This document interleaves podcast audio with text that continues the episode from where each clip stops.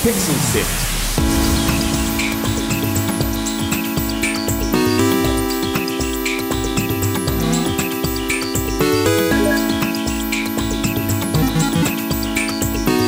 Hello and welcome to Pixel Sift. If this is your first time listening to the show, welcome. On Pixel Sift, we speak to the creative minds of video games, interactive media, and we find out their stories. What does it actually take to make those experiences that you love? So, this is episode 172, and joining us this week is Jono Pech, uh, who's working with the team uh, at Rainbite. He's a writer. Uh, he's based in Australia, they're based in New Zealand, and they're making a very unique twin stick shooter called Trigger Witch. Thanks for joining us pleasure to be here. It's a pleasure to be part of the uh, Pixel Sift universe now. It's uh, yeah, it's great to, to be part of this. It's the 8 bit and Pixel Sift kind of crossing over nicely, isn't it? We can't wait to find out more about your game. Um, it's it's it's very unique. That's what I would definitely say. Um, and let's jump in. Hey there! If you're enjoying the show and you want to hear more, subscribe to Pixel Sift on Apple Podcasts, Pocket Casts, Spotify, or listen on pixelsift.com.au. See you there. All right. So if you're into SNES styled retro games with a bit of that modern flavor, a bit of that co op action that you love to sit with your friends on the couch, I reckon you might like to give Trigger Witch a shot. Jono, you're a writer. Can you tell us about the world of Trigger Witch? Sure. Well, I'm glad you said SNES off the bat. I should say I was, you know, planning to use that word today, and I wasn't sure how it would go down because some people are a bit uh, resistant to that. But yeah, it is a, a, a, SNES visually inspired game from Rainbite in New Zealand, and uh, as far as the world that this is, it's a it's a 2D open world um, twin stick shooter, and it's a, basically a fantasy, you know, your typical kind of fantasy world, but with a bit of a twist because uh, magic has been replaced by firearms, and uh, the reasons why become you know clearer as the game develops. You know, the mystery behind this portal that spits out the weapons is uh, is unveiled, but uh, that's all part of the fun of playing through tr- tr- uh, Trigger Witch and finding out exactly what's going on. I mean, tonally, it's very interesting because you've got this sort of standard fantasy world, but everyone's got machine guns and you know Uzis and a bunch of other things like that. How did that idea kind of come about? What was the how did the mesh kind of uh, come into place? That was prior to my involvement with the game. As as much as I wrote the entire thing, basically, the concept was very much a, a, an idea that came from the the Rainbite guys in a, in a brainstorm sesh. Uh, particularly Tom Butler, I think the uh, one of the designers on the game came up with this concept of um, you know a, a, world where you know guns have replaced magic to to the largest extent, and I, I came in there to flesh it out and you know create some characters and and kind of make it work. So. Uh, yeah, I, I really think you'd have to ask Tom exactly what he was thinking, but I, if I had to guess, I think it was more like, what can we do that hasn't been done? And, you know, bringing guns into this kind of Zelda-ish setting, which you know their first game Reverie was, I think, very inspired by a Link to the Past as far as like the gameplay, not so much the setting because it was a, a game that was based in New Zealand. Um, so I think it's kind of going back to that world, but introducing um, a twin stick element to it, which you know you can't really have a twin stick slash slashing game. It's not quite as fun as a twin stick shooter. So what else can you do but throw in some weapons? it's really interesting to me because obviously, you know, if you're talking about a, a, shooting game, you could actually totally do it with magic, right? Like that's probably the, the realistic way, or you know, the more traditional way that people would do it, and sort of meshing those two uh, ideas together um, for me was like it, it, was surprising that it worked as well as in the part that I've I've played through. Um, can you tell me about some of the things that you really wanted to avoid uh, in telling this story? Things that you thought we really don't want our, our, direction to go in this way when you're sort of building out this world. So I actually wanted to make the the, the protagonist this story protagonist, yeah, protagonist of this story a bit more um, questionable in their like character and a bit more um, of an anti-hero. And the Rainbite people were very uh, focused on no she has to be good person. It has to be likable. But there are you know dialogue options in the game. So you can kind of choose the exact path that you want to go as far as the way that you respond to other characters in your environment. But uh, some of the more snidey remarks were kind of toned down a little bit uh, from some of my original vision for for Colette, but that's fine. I, I'm happy with where we landed in the end because whichever way you go, you know, there's a there's a more gentle Colette, and there's a bit more of a, a, one with a bit of an edge, but she's a she's a kind human either way you, you go. Can you tell me a little bit about uh, story inspiration for you? Um, what are some of the touchstones that you really wanted to include in the writing of this game?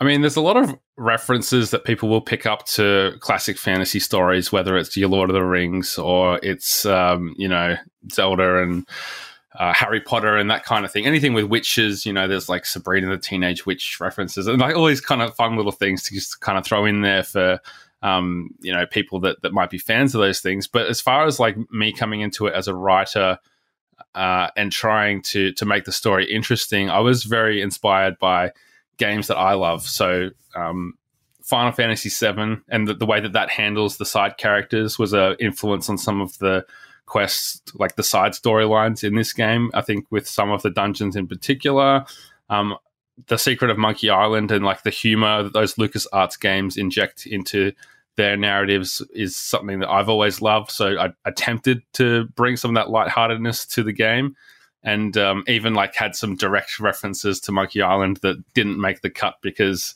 they were either too obscure or they just didn't make sense in the context. So you have to kind of, as a writer, let those references go and realize that it might not always be for the best to, to throw that stuff in there. So that's my version of killing your darlings is is uh, take, taking out pop culture references that might be um, not the best fit. Can't go into the forest of three headed monkeys anymore. Uh, um, Tell me a little bit about uh, the team and how it's worked, how you came on board. Because um, you mentioned that they had sort of had this idea initially, and, then you've come uh, as part to sort of flesh it out and, and build out the world.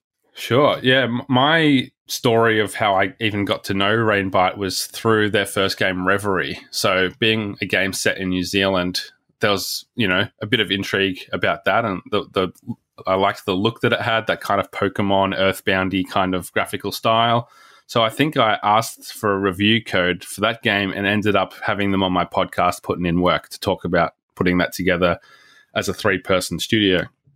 So they all met at uni in um, in in Wellington, I believe. No, Auckland. Sorry, apologies. It was I think it was Auckland, and they formed the studio Rainbite, put out that first game Reverie, and after doing the podcast with them, uh, Jared Trail in particular, who is the lead programmer I hit it off with, and we ended up playing a bunch of games like the Division Two and uh, that that you know just that kind of multiplayer online stuff we'd play together. And he's a bit of a trophy hunter like I am with PlayStation, so yeah, kind of bonded over that. And you know, in one of the party chats one day a couple of years ago, I said, "Hey, whatever your next game is." If you need some help, like editing the script or anything like that, let me know. And eventually he, hit me back one day and said, Hey, do you just want to write our next game like from scratch? And I was like, Well, of course I do, because that's something that I like, you know, as a, you know, career writer, whether it's in journalism or PR, or, you know, I've written a couple of novels, it's always been like games is the thing that's never really wavered. And writing a game is an opportunity that I never thought I would have really. So I just jumped on it and said, definitely get me in there. And we had a, a meeting kind of talking about what this game was going to be about you know the, the big major plot points. And from there i just took you know the the quests and like the brief most bare bone outline of you're going to go here and then you're going to go there and then this happens. And i just turned that into a script so to speak just with um, dialogue and creating some extra characters to flesh it out and f- trying to find like reasons for things to happen. I, I really enjoyed making the gameplay uh, make sense in the narrative sense. Um, often, you know, you play these games and there's things that we take for granted in in video games, whether it's quick travel systems or respawning when you die. They're just these gamey things that happen in games because they just do. So I, I wanted to make everything kind of make sense as far as why why is this in this world and and how is this possible? Like why does the ammo just replenish all the time and stuff like that? So finding a way to to bring logic and sense and reason to this fantasy world was really fun. What is one part of it in the story or the world building that you're really proud of? The tone of the game is something I really enjoy because it is lighthearted and fun, but there's also a real heart to some of it. I think there are some like real moments. Like it's hard to exactly get emotion out of a 2D pixel art kind of um, game when you're also having exploding animated onions running around as well. Uh, you know, it's a bit of a, a balance to to kind of hit the right tone with that. So you can't go too heavy handed and you know you can't exactly eke out like the Last of Us style emotions with with um, pixel art and little portraits on the screen. But I think that we did a really good job of um, yeah making a, a story that you know I think people will want to get to the end and see how it ends and see the the characters develop and the side characters and how their arcs resolve as well. And I, I think also just creating a world that seems like even though people won't think into it as deeply as we have, um, especially me and Jared, because he's been the person within Rainbite that I've been going back and forth with. Um, everything like makes sense to us as far as like um, why are these group of people in this world, and you know why are there no men in the village, and like things like that. We've, we've, it all makes sense to us, and if anyone asks, we'll have an explanation for everything, including you know why are there uh, reanimated shields that fly around like enemies, and why are there, you know, these magic little hats that cast spells? Like it all makes sense. If you want to talk to me, I'll explain the lore of everything to you, um, and you can read into things within the game to maybe get hints of it here and there. But yeah, that was quite fun too. You touched on this before, but you've done a fair bit of writing in the past, and I'm, I'm curious how the experience of writing a game uh, lived up to your expectations, but also kind of challenged uh, what you thought it might be compared to writing a novel, for example, I've done two of those, and you can just basically make it whatever you want, whatever, however your vision carries out, you can just kind of follow that. But in a game where there's three other people with a strong ownership of that world and that story to an extent as well, you have to also work within the parameters of what works for them. And I might write like a particular character or a boss fight or something, and then it, it comes back from um, Dan, who's the animator, and it might look completely different to the picture that I had. So then it's like, okay, now that uh, that boss is isn't what I said they were, so I have to change part of the script to address like some of their extra powers or whatever it might be, some of their abilities. Because I did because because the the way that I wrote it, I wanted everything to make sense in the in, in the way that I saw the world of this game. So it was kind of taking other people's vision, taking my vision, and finding like a compromise in the middle to um, to explain everything. And I think that, um, like I said before, making everything make sense in the world was part of the fun, but also one of the challenges, especially when you have um, just like art design that like I couldn't see what I was writing for most of the the time that I was putting the script together. It was like I'd seen the demo, which was what you've played as well, like the first kind of dungeon, the tutorial area. And that was basically all I'd seen, and everything after that was like in my head, or it hadn't even been done yet. So I was almost like one step ahead of the paintbrush, so to speak. Did you use like a like a formal storyboarding sort of process similar to what they would do in a film, or was it you writing, a, I guess, a, a teleplay almost, or a video play in a way, and then them sort of enacting your vision? Or, or, whatever you, or you're kind of finding a place that sits in the middle, maybe. Yeah, it definitely wasn't storyboarded. That would be way too sophisticated, I think. Um, it was interesting because I'd never written a game before. I was trying to like research, like, okay, is there like a default like best practice way to write a game.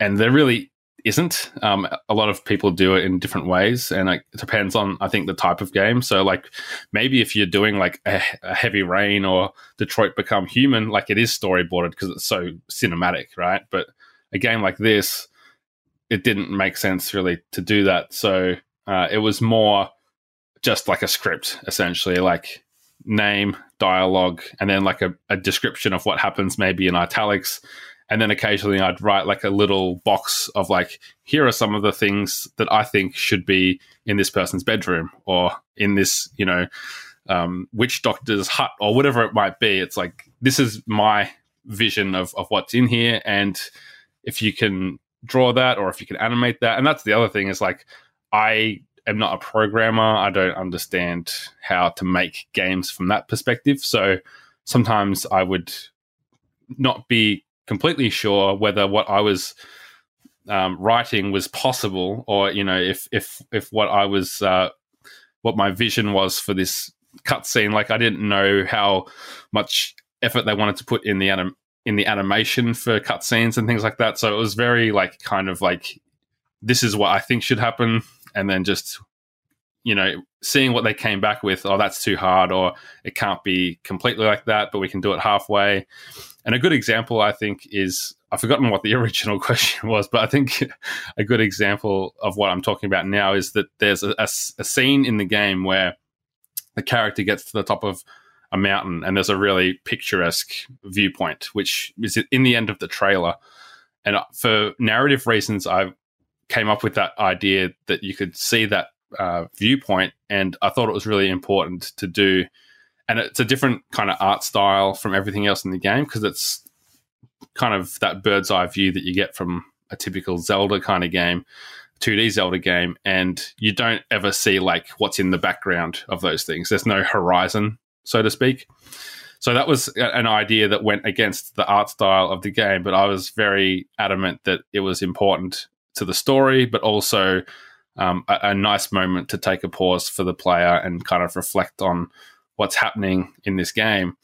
And um, I'm really glad to see that got in there. And Dan did an amazing job of animating that too for something that isn't within like his typical kind of style, I think. So, really glad that I could have that kind of effect on that part of the game.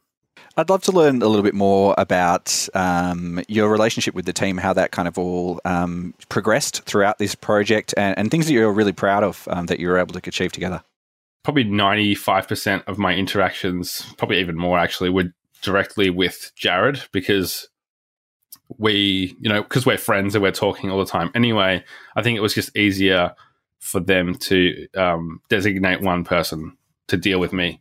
So I think other people within the team like Dan, for example, was the person that was liaising with the the artist that did the portraits for each character when they speak. You know, there's a little picture of each person that's talking, so he was liaising with them, and I think uh, Butler m- may have been dealing with the composer. So you know, everyone kind of because it's a independent team of three people, everything they do is kind of divvied up into sections so that you know no one person has too much work to do. So so me for me it was with Jared, and he was pretty much the like even if I wanted to ask the other guy something, I'd go through him as well. Not that I didn't have a way to contact the others because I've I've spoken to them before, but really the only contact I had with the entire team was a couple of big phone calls or Discord calls that we had in the initial stages.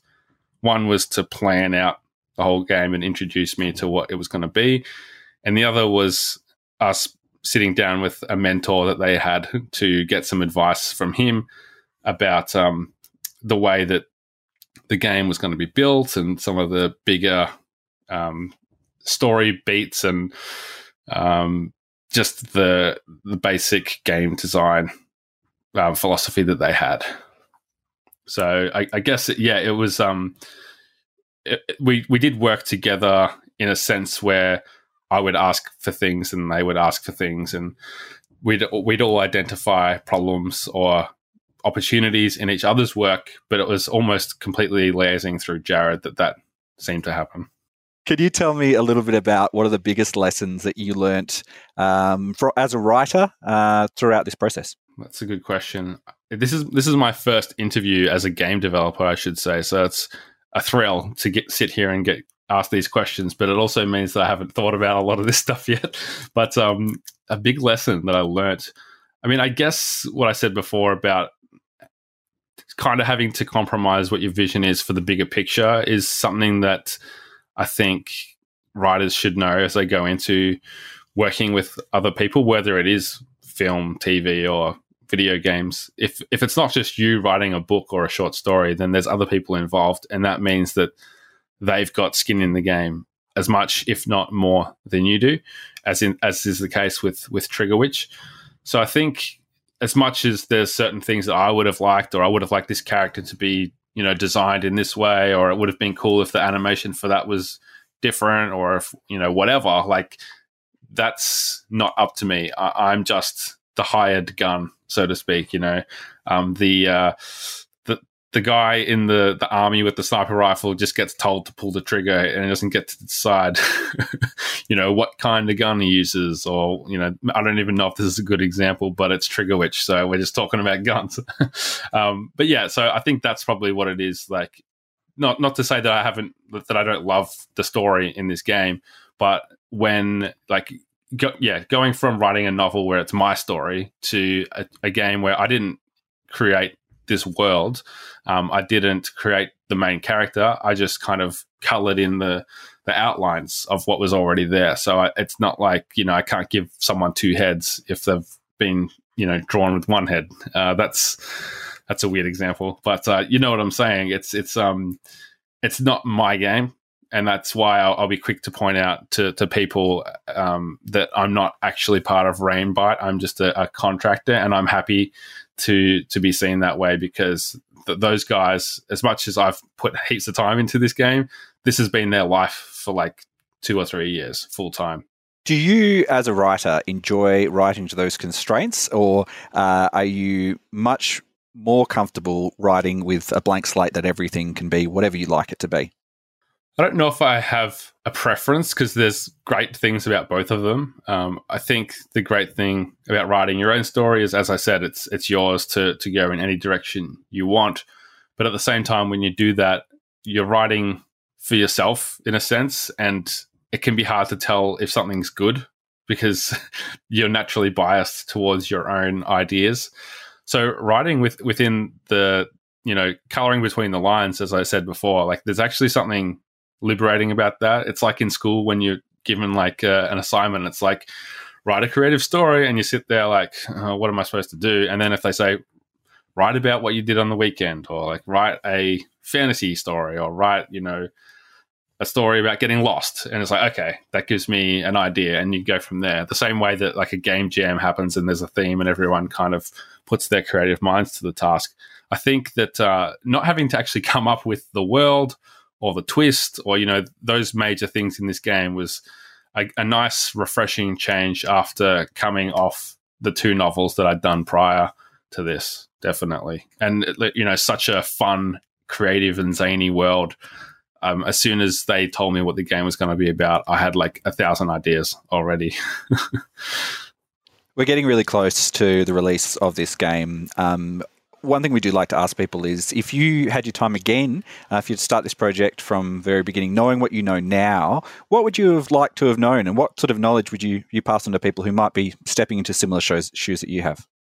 The first thing that comes to my mind is just patience, because and, and that's been a really big thing to learn. Because my like ninety nine percent of my involvement with the game finished probably in February, and since then it's just been like patiently waiting until everything's finished and all the bugs are ironed out and all the you know translations have come back and uh, you know all the certification that process is still underway but you know that's what we're waiting for now. So it's just uh, really cool to um to be so close as you said. And i think because writing is something that you can just do so quickly but it's not as quick to you know animate a boss fight or to fix a list of 50,000 bugs that came out of the last um, you know playtest or, or whatever it is. So patience is is a virtue uh, in game development. And i'm sure that won't come as a shock to anyone. And it's not a complete shock to me but that's probably the thing that i would um, go back knowing and just like you know just ha- having that uh, you know the, the game will come out don't worry we've painted a picture of a world uh, that meshes together sort of fantasy, but also kind of a bit of a uh, sort of zany machine gun world as well that's there. Um, who is this game for? This game is honestly for everyone because as much as there's like gore and violence, there is like a pinata mode that turns all the blood into like little, you know, wrapped lollies that fall out of a pinata. And there's no swearing in the game. I was very clear to make it like suitable for children to the largest extent. You know, it's just monsters that you're killing for the most part. So it's, um, I think I think it would be a great game to play. Like you said, it's co-op. You can play it with your kids or with your your friends or your partner, and because it's twin stick shooter, you know, there's just going to be chaos on the screen. And I think that there's a lot of room for fun, whether you've got like a lot of experience with this type of game or not um, having two people on there, you know, you can do the heavy lifting if, if someone else isn't so so great. And I think the balance of, of gameplay is quite good. All the guns have so much variety that you know you can get through the game and pick your favorite weapon and lean on that and go from there. I think that there's just so much in there for for everyone to to get a kick out of. So if you enjoy, especially like the retro, you know, SNES style games like we do. Um, you're going to love some of the artwork in this game. You're going to love the boss fights, the music. Oh man, the music! I can rave about it. It's just it's so good. I don't know if you uh, felt the same when you were playing the demo, but I'm, I'm I love sitting there with my headphones on and just listening to it, especially having dynamic music that amps up every time there's a altercation or you know a bit of combat it just kicks into the the heavy version of each song so yeah, I just uh, think that uh, I think everyone's going to get a kick out of this, and because it's releasing over every platform PlayStation, Xbox, Switch, nothing for PC yet, but who knows? Stay tuned. Um, yeah, I just think that uh, it has a good opportunity to reach a, a pretty wide base if um, if it has a bit of luck and, and takes off. Well, it's going to be out very soon as the time you listen to this. Maybe even uh, if you're listening to this after the fact, it could be out now as you tune in. But if you want to find out more about it, um, you can head to rainbite.net forward slash Triggerwitch or just do a search for Triggerwitch in your favourite search engine. Jono, thank you so much. It's been a real pleasure chatting to you. Um, can't wait to get uh, behind, you know, the big hat, the robe, and the powerful automatic weaponry uh, in Triggerwitch. Absolutely. Thanks for having me, and um, thanks for checking the game out and being so enthusiastic. It's it's great to know that there are supporters like you out there, especially uh, for you know the Australian and, and Kiwi part of the world. We love chatting to people and we love hearing about all the variety of different experiences as well um, from all levels as well. So uh, thank you for taking the time to chat to us. Um, Pixel Sift is produced by Fiona Bartholomaeus, Sarah Ireland, Daniel Ang, Adam Christou. Uh, Mitchell Loh is our senior producer, and my name's Gianni Di Giovanni, and I'm the executive producer. As always, we'll be putting links uh, to everything we talked about in the show notes of uh, episode. You can find that in your podcast player or by heading to pixelsift.com.au. And if you'd like to join a nice community of creative people and people who appreciate creativity, why don't you jump into our Discord? Um, we've got developers in there, previous uh, developers who've been on the show. Uh, we've got people who appreciate games, people who are artists and musicians, and, and it's just a great, cool, nice place um, uh, that you can join that. So if you want to join that, that's pixelsift.com.au forward slash Discord. Discord. That address again, pixelsift.com.au forward slash Discord. And if you like what we do, can we ask you a favor? Uh, we need your help to share the show. If you tell one of your mates to listen in, they're going to listen in, aren't they? Uh, so give it a go. Uh, share it with it. Jono, you know this experience as well. Um, word of mouth is is what podcasts live and die on. And while you're in your podcast player, why not have a listen to Putting in Work, Jono's show, uh, and see a, a, lot of other great creative stories about people who have worked really hard uh, through a long career uh, to to put things together that uh, they're proud of, uh, and you should be proud to learn about as well. Thanks again. Uh, until next time, have fun. See ya.